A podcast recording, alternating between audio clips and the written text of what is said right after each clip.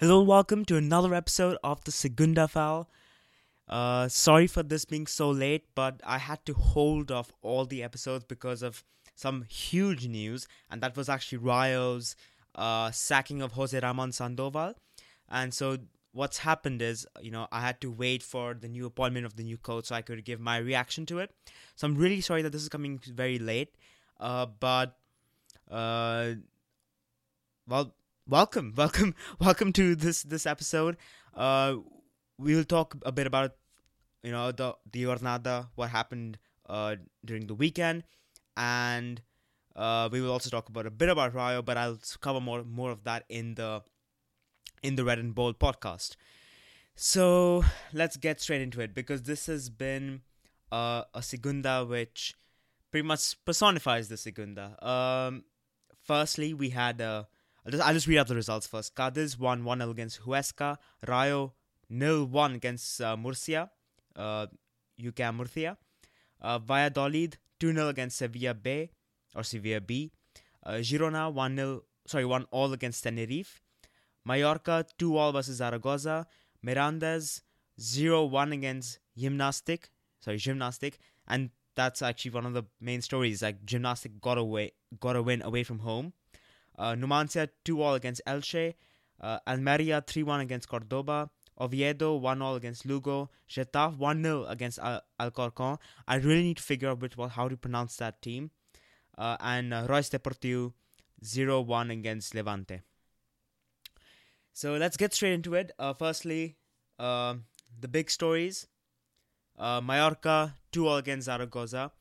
Uh, some of you know Nayim, who was a former Tottenham uh, player and who scored against Arsenal in uh, the 1995 UEFA Cup Winners' Cup. It's one of the greatest goals of all time, in my opinion. It was a fan, you know, catching David Seaman, uh, you know, off guard. A goalkeeper who didn't put a foot wrong all season got exposed by that, by a ridiculous long range shot. And literally, on his 50th birthday, uh, Juan Munoz, who is a Sevilla player who's on loan, 20 years old at uh, Zaragoza, scores a 53 meter goal.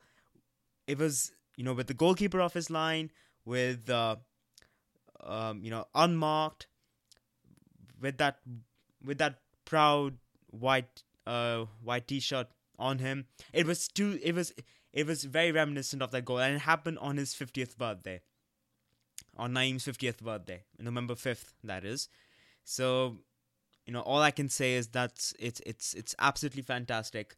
Um, it could not have been more well timed in terms of, uh, you know, in terms of when that goal, goal would happen.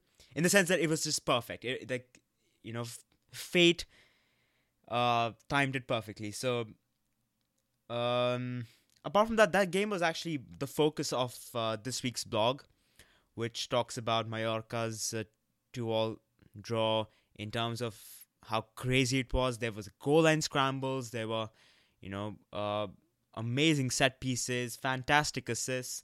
It, it it was really the complete package in terms of entertaining football. So do check out the blog. I won't talk more about it because I know it will give away too much. But do get uh, do check that out. Apart from that, one of the main stories being Rayo's uh, loss at home against uh, UCAM Murcia or Murcia. I guess you say Murcia because yeah, I'm gonna go with UCAM Murcia. Uh, Rayo losing their first ever home uh, home game. Uh, the the thing is, it it was a fantastic goal. Uh, it was a 90th minute goal, but it was a fantastic goal from an almost impossible angle. Uh, you could blame the goalkeeper in the sense that he should have been covering that angle, uh, but it was a fantastic goal nevertheless. So it was a bit unlucky for Rayo to lose, especially because Rayo actually played really well. They hit the post. They, uh, it was, um, uh, you know, they had many many shots on target, and it, it was a very unlucky loss. Um, but you know, a loss is a loss, and uh, Jose Ramon Sandoval Sandoval has been uh, released. He has been fired, and uh, to replace him, there is a Ru- Ruben Baraja. Will he do well? Is basically the you know basic question. It is. He does not have much experience. Uh, th- this needs to be pointed out. He's a very young coach. He's a 41 year old. He has played for Valladolid, for Atletico Madrid, for Valencia, Valencia 10 years, which is nothing small. But it has to be pointed out, he had one season. I'm losing a bit of breath here, but he had one season um, at Elche. Okay, he kept them in the league, not doing particularly well, which is the 2015-2016 season. You know they were newly relegated, kept them in mid-table, 11th place. Uh, I'm checking how many points off the promotion playoffs. It was about seven points off the promotion playoffs. Pretty much a mid-table finish, yeah.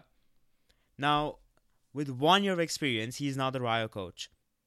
This is what what I'm thinking is this is either a very very bad decision or a very very bold decision from from the Rayo board. It's either okay, we're gonna look at the more long term view and take someone who's young, who's uh, who will uh, you know, who will who will take this team forward for years to come rather than just for this season. Or they've taken a decision that okay, let's let's just get whoever's available, um, you know, on board. So it, I, as a Rayo fan, I, I I really want to believe that this is the this is a bold decision. The fact that this is one of the decisions that either will you know bring a massive long term return or will just fail spectacularly in the short term, or it could actually be both. You know, it just doesn't work out short term, but long term, it it the the return is there. It should be pointed out he did win the win the league with Valencia, so um, you know twice he's he's won the Copa del Rey, he's won the UEFA Cup. So it's not like, of course, that's all with Valencia. So it's not it's not like he's inexperienced in terms of playing. So he's played football and he's played at the highest level. But as a manager, it's a completely different story. So it, you know, it really remains to be seen what he can bring to te- bring to the team, and I'll talk more about this on the Red and Bold podcast. But uh, it it, it uh, to be honest with you, I'm not ready. I'm not like a hundred percent like completely satisfied, but um, I I'm gonna take this at face at place value rather than face value and see this as more of an of a bold opportunity for a a coach who has not had much of a uh, who has not had much experience in terms of manage manage you know managerial experience and will take this uh, team to I wouldn't say glory but will you know take this team out of the bad form they're in at least in the short term. Whether it wor- works out in the long term that's you know we'll see because I that those things are very hard to predict in other news uh, Getafe, actually, these are two stories right here. Getafe actually played well again, and this is actually becoming something really, really. it shouldn't really be surprising anymore. This is so commonplace now that Getafe are actually playing really, really, really well. They won one against Alcorcon. Alcorcon. I really need to figure out this pronunciation. Uh, what was surprising about this though is not actually about the game. Uh, that is, it's not actually about the what was I going to say? It, it, it was not actually about the win. It was about what happened off the, you know, literally off the pitch on the on the bench of the, uh, of of of uh, Al, Alcorcon. Or, yeah, of Alcorcon's bench. Uh, Ivan Alejo actually pushed a fourth official. Now, first, now that's that's not all, but the fact that he did that is pretty surprising. What makes it even worse is that he had to be uh he you know he had to be taken he had to be pulled back by his teammates. He's given a f- the federation's given him a four game possession uh sus- suspension which is big in itself. But he he kicked a water bottle. He's um you know he he sh- he was shouting he was screaming it it was it was absolutely ugly. It was it was on the forty third minute if I'm not if I'm not wrong. So, I mean, all I can say is it was so ugly. It it it has no place in in football to be honest. You know, you're you're not even on the pitch. The the the heat of the moment is not in you. You haven't like you haven't run or you haven't uh you know sweated out and to that kind of behavior it's it's it's not even funny uh, it has no place in modern football, but it, it does it does really personify the Segunda. It's just absolutely crazy. It's, uh, you know, it it continues to surprise and like the when you least expect it, in a game like Getafe versus Alcorcon, when or Alcorcon, whatever it is, I don't care anymore.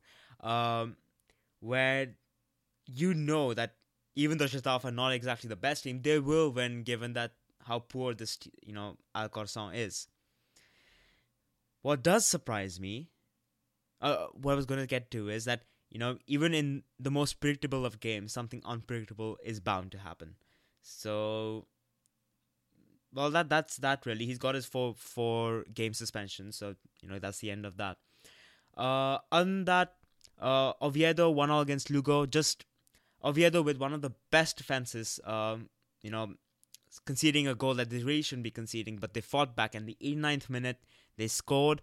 Uh, it was a it was a scrappy uh, corner, I believe, but uh, you know they've scored and they, they they scored in the last few minutes, and they are actually now second in the table, uh, ten points off Levante. So let's quickly get through this. Levante won one 0 against Royce uh, Reus Deportivo away from home. They now have a ten point lead, and this is actually a record. So this the um, I believe the record is that is of a lead after 13 games. So after 13 games, no team has have ever had such a big lead of you know 10 points. So uh, all I have to say is that you know I predicted Levante to win this league.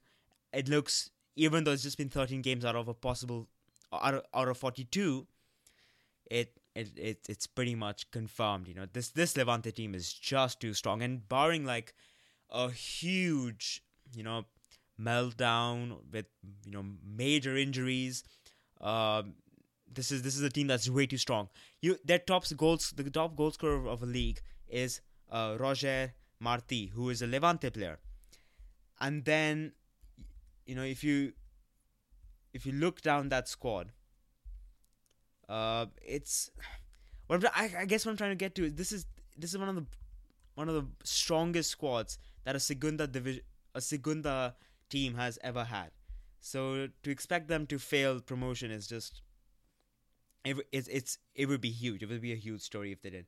I mean, just look at it this way: their top scorer is Roger, who's a top scorer in the league. Then they've got uh, Jason, who's with five goals in the league. Uh, I'm trying to bring up the statistics about you know uh, about assists, but I'm guessing that you know Levante are high in that as well. They've scored 22 goals, which is the highest in the league. They've conceded nine, which is second best, and they've lost only one game so far. So, you know, with a 10 point lead, like this is this is not even a story. Uh,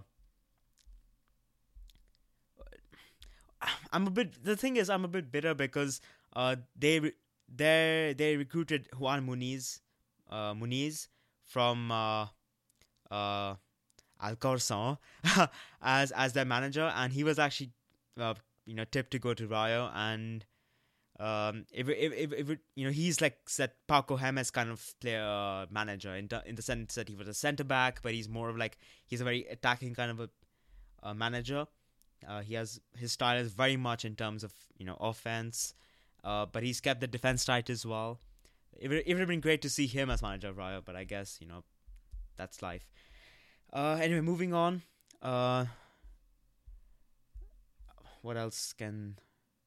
Yes. Oh, there's, sorry, there's so many more things to talk about. Uh, Cadiz winning one against Huesca. Now the thing with Cadiz is this is this was entirely a predict- predictable win in the sense that Huesca were absolutely poor away from home. I mean, it's similar with you know Almeria winning three one against Cordoba. Cordoba were f- absolutely, you know, ridiculously bad away from home. But the thing is, Cadiz are one of the few teams in which the support is absolutely amazing. Like to see, you know, there's no excuses of oh the stadium's too big or uh, you know the there's no money in it or they you know with Justin the Segunda. This is just to give you a, a heads up. Yeah, this is a, a stadium with twenty with a capacity of twenty thousand people, and it's packed. It's always packed. It's it's not even.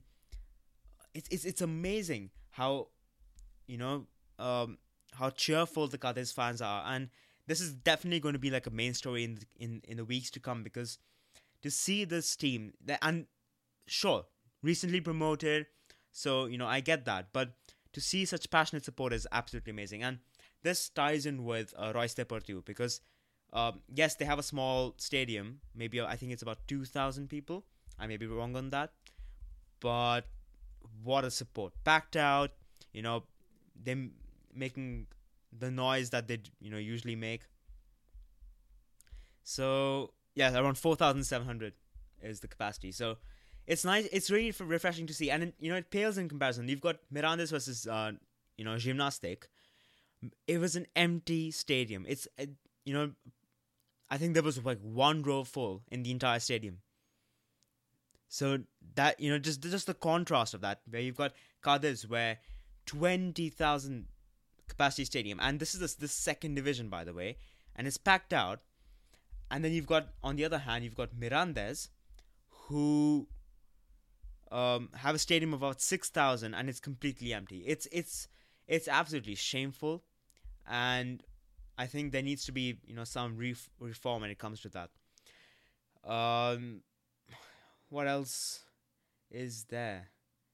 Yeah, I think that's pretty much it. Like the the other results were pretty, you know, standard. Like you've got Numancia two all against Elche, you've got Girona one all against Tenerife, uh, I guess Girona one all against Tenerife is a bit of a surprise, but uh, given how they played on the day, it was it was it was not surprising at all, to be honest. Uh, some news in terms of renewals. Uh, Girona have renewed Aday Benitez to 2019. They have renewed uh, Ruben Alcaraz 2018. Uh, Tenerife have renewed Suso Santana 2018 as well. So a lot of renewals. That's really what you can take from that.